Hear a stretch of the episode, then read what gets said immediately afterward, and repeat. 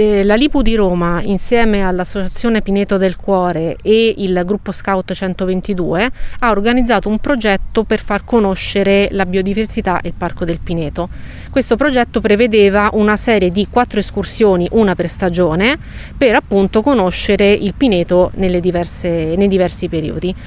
E quel giorno abbiamo avuto la fortuna con uh, il gruppo dei, dei ragazzi diciamo, più grandi di trovare questa, questa orchidea che effettivamente è molto piccola, quindi si mimetizza molto bene. E, ma la cosa particolare è che è stata una volta individuata un'orchidea, l'occhio immediatamente si abitua e se ne vedono tantissime, quindi è stata poi una sfida tra i ragazzi, perché una volta che il primo l'ha trovata è stata una gara chi ovviamente ne trovava un'altra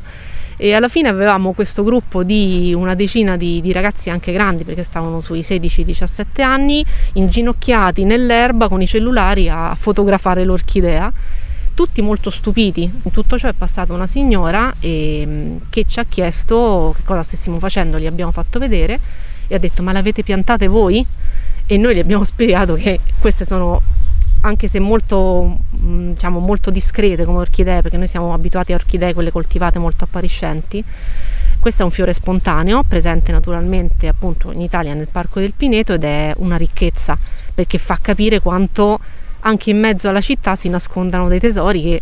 come dice la signora, uno può pensare solo che siano piantati perché sono talmente particolari che non, non ci pensa che in un parco urbano esista una cosa del genere.